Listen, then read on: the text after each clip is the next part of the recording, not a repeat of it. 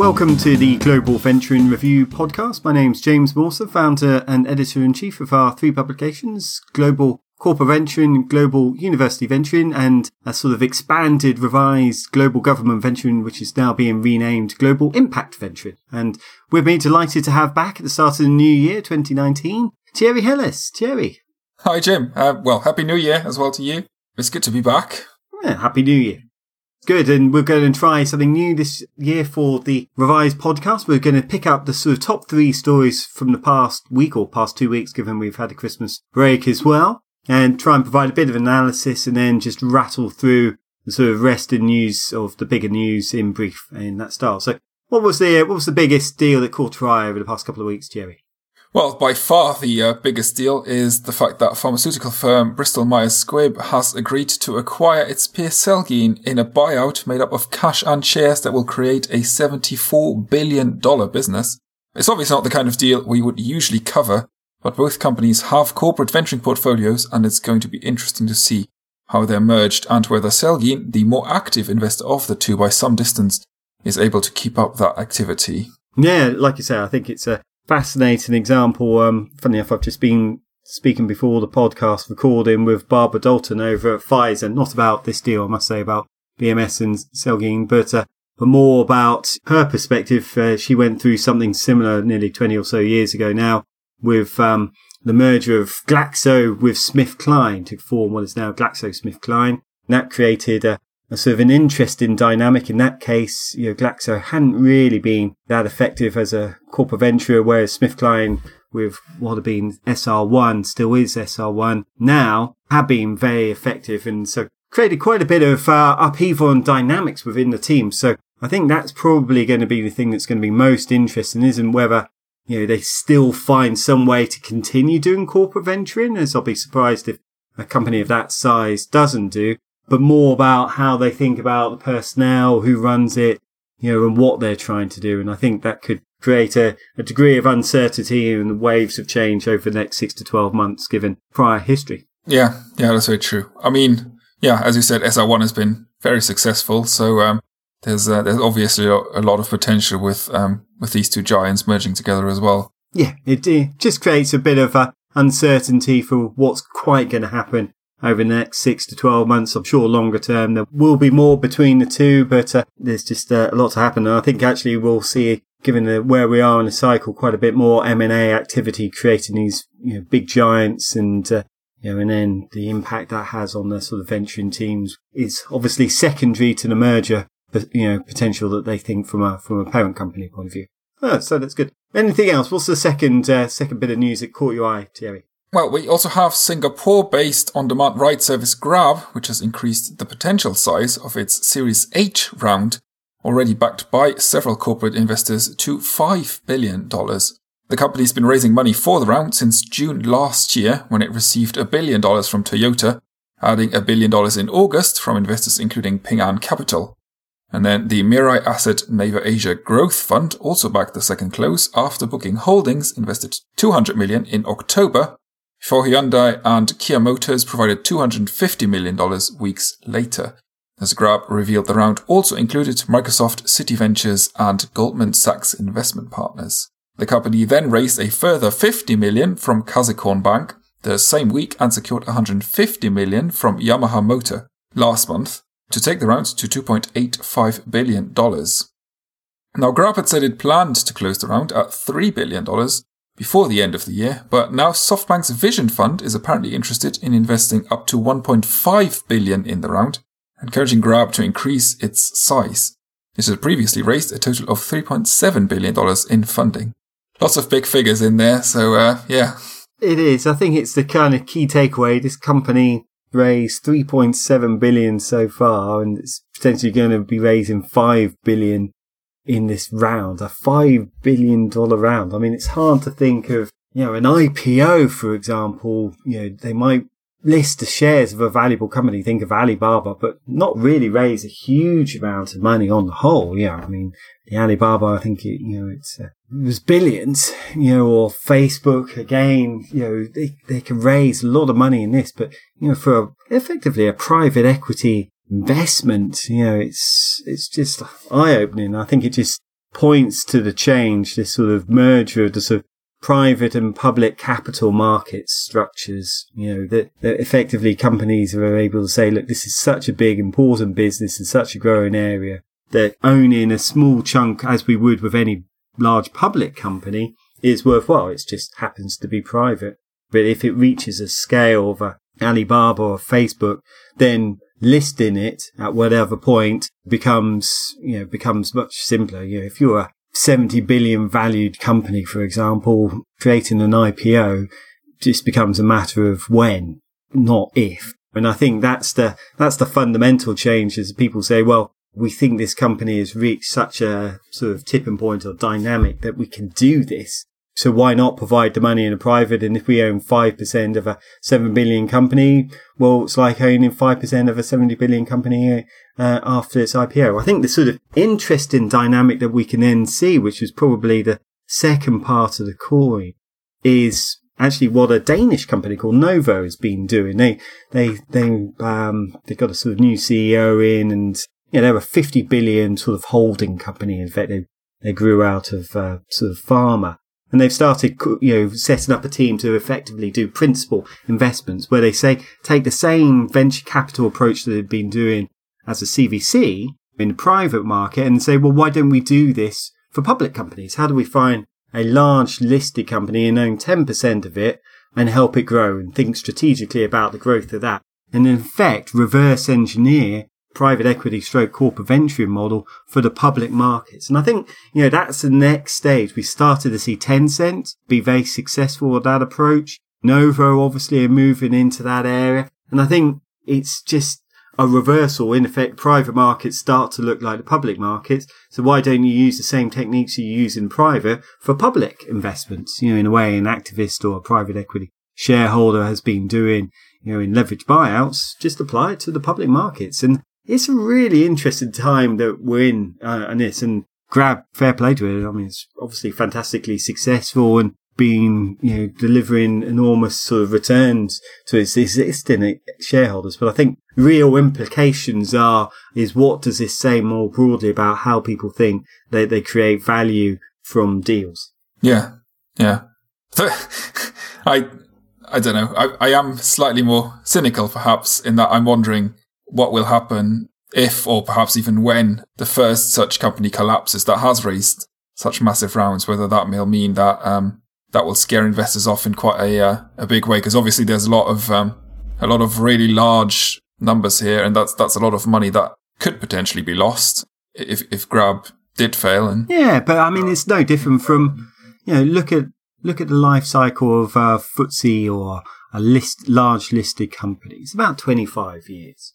And so for that sort of turnover, look at the sort of transformation at GE or IBM or any other large listed industrial or any other company, large company.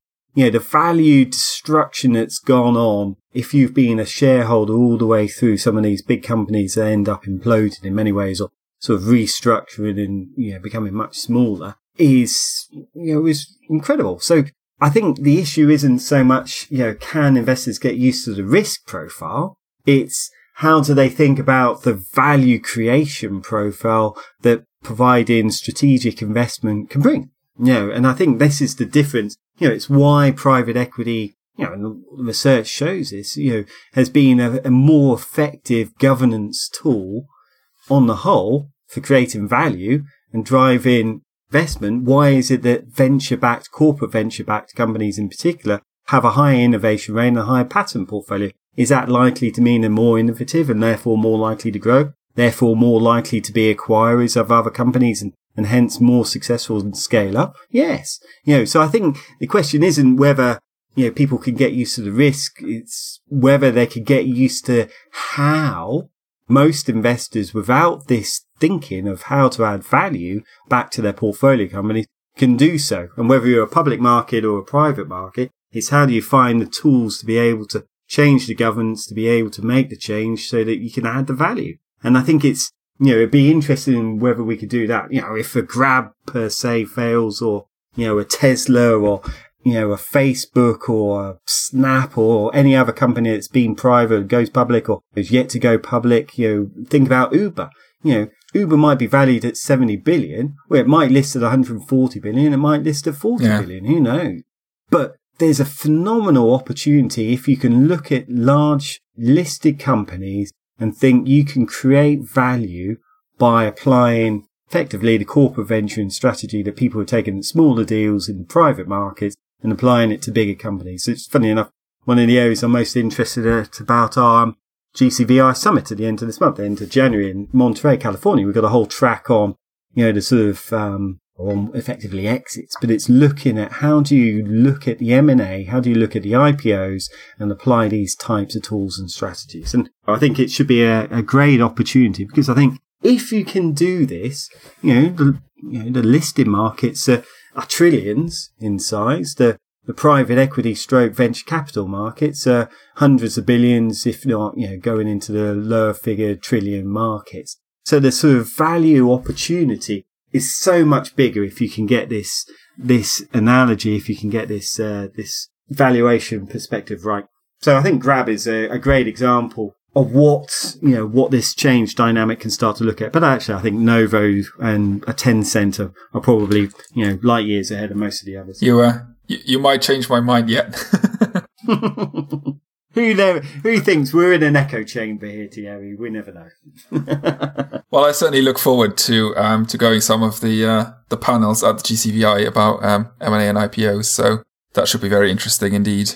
Yeah, yeah, no, I mean it's a phenomenal group of uh, of folks we got leading that session. So, uh, and Christina Riboldi, who's helped pull together the agenda, has done a, a, stellar job on that side of things. Oh, fantastic.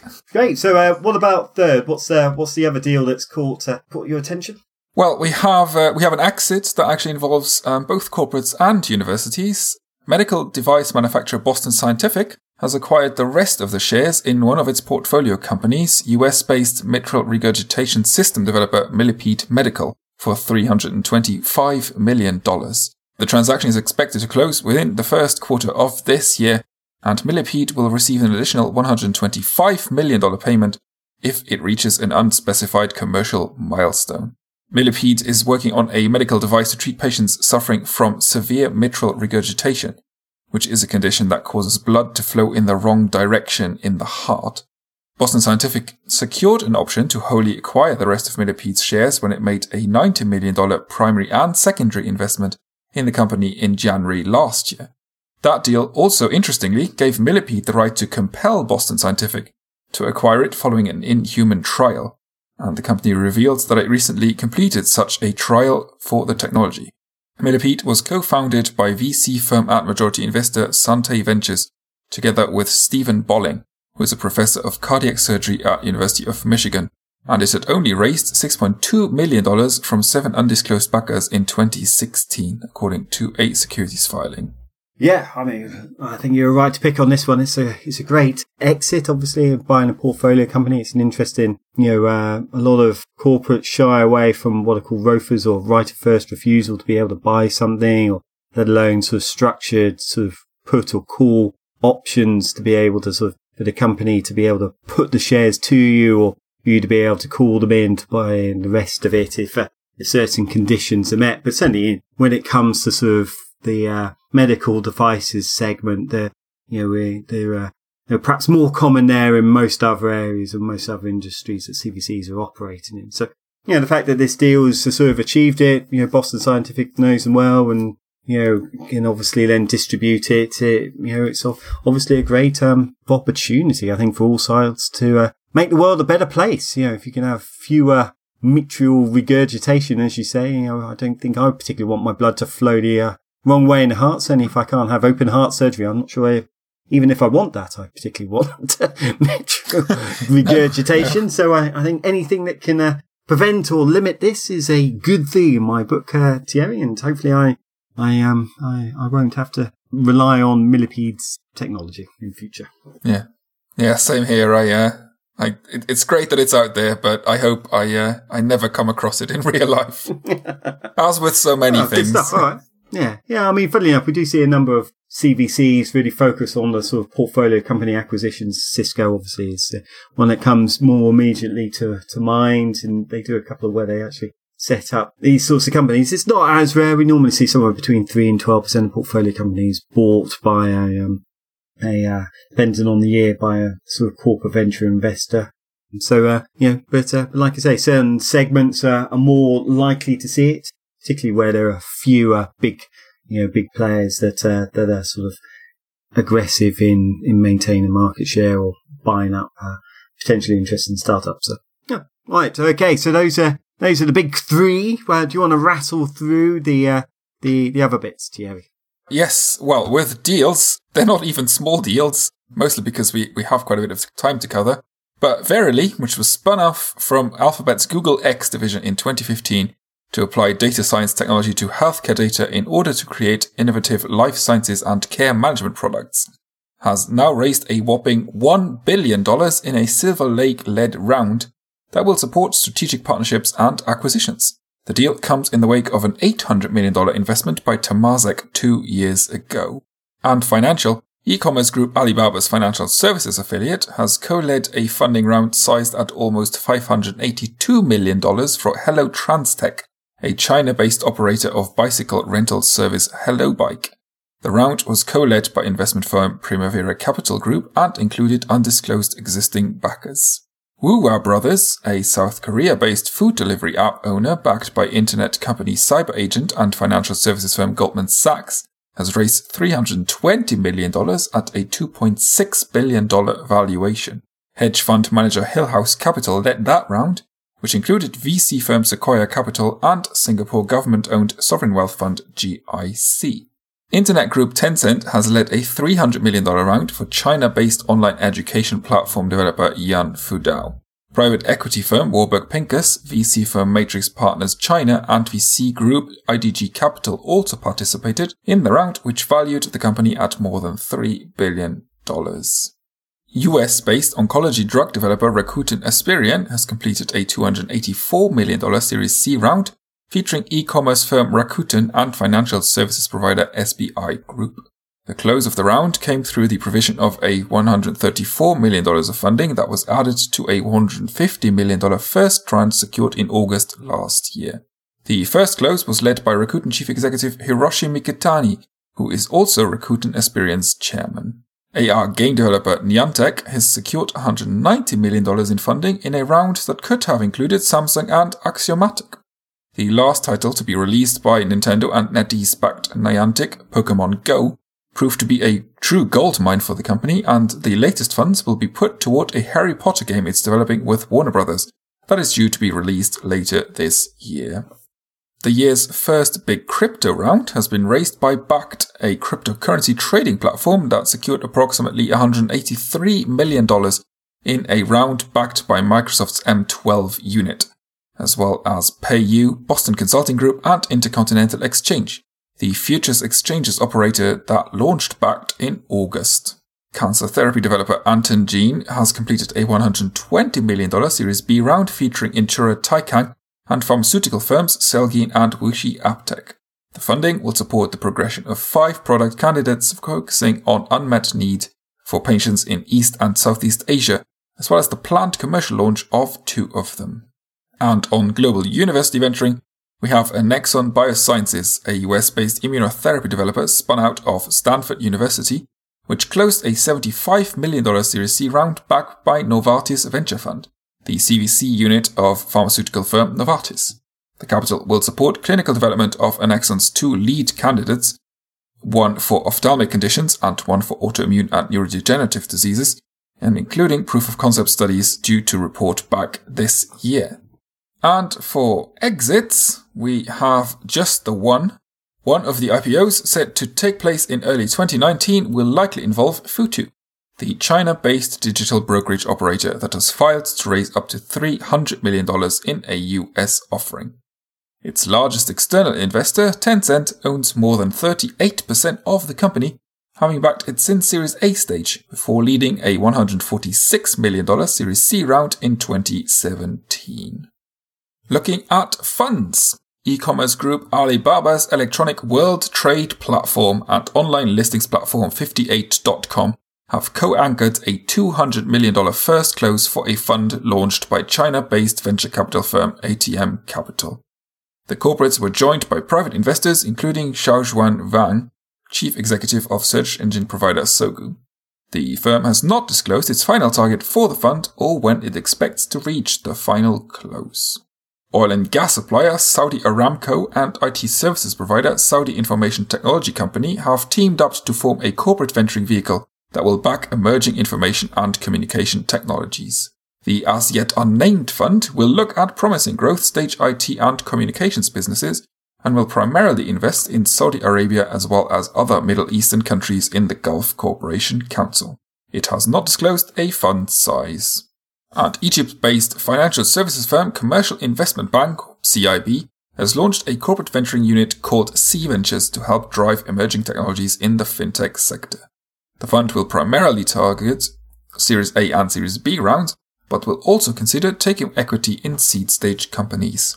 It'll focus on fintech businesses in markets including Egypt, the Middle East, and Africa. And finally, Ben Gurion University of the Negev is to put $1 billion into a university venture fund called Cactus Capital to back emerging projects led by university students, recent graduates, and other academic entrepreneurs. The fund will officially launch under BGU's Center for Entrepreneurship and will invest across three tracks, with two of the strands offering up to 5,000 to early stage projects and one tier providing a maximum of $20,000 to more advanced startups. And finally, people. GV, a corporate venturing subsidiary of internet and technology conglomerate Alphabet, has hired Rosana Kapeller, former chief scientific officer at biotech company Nimbus Therapeutics, as its first entrepreneur in residence for life sciences. GV has also hired David Reshef, a statistician with a PhD from MIT, as a venture partner. He will focus on investments in machine learning technology developers operating in the biotech industry. Michael Lieberhausen left Energy Venture Capital, the investment fund backed by energy utility RWE Energy and wind power producer Co-Network Erneuerbare Energien, at the end of December.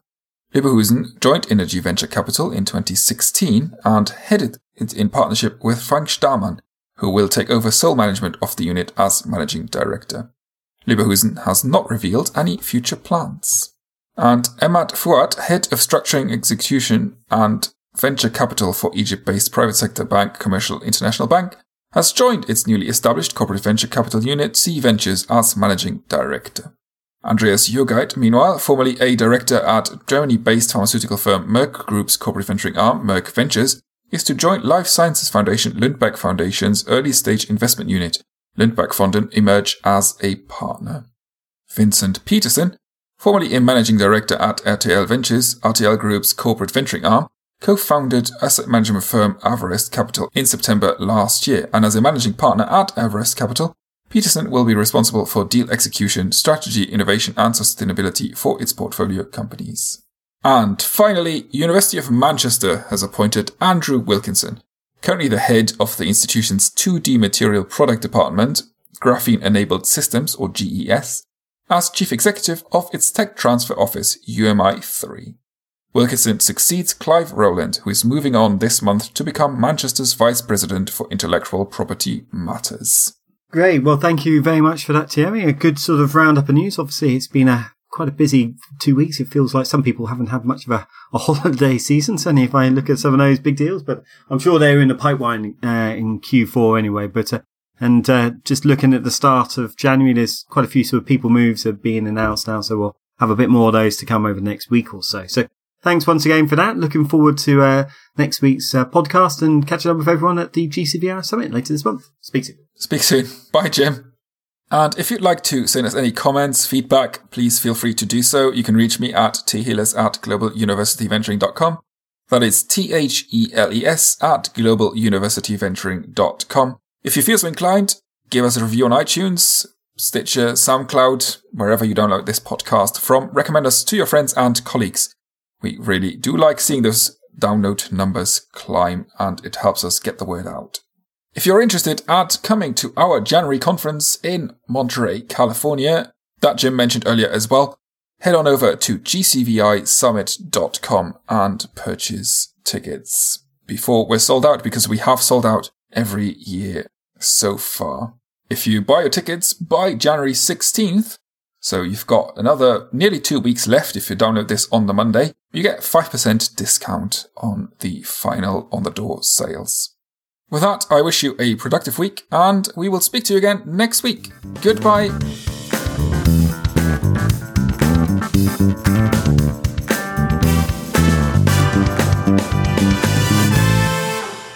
Global Venturing Review was produced by In Ear Production. You can find out more by going to inearproduction.com.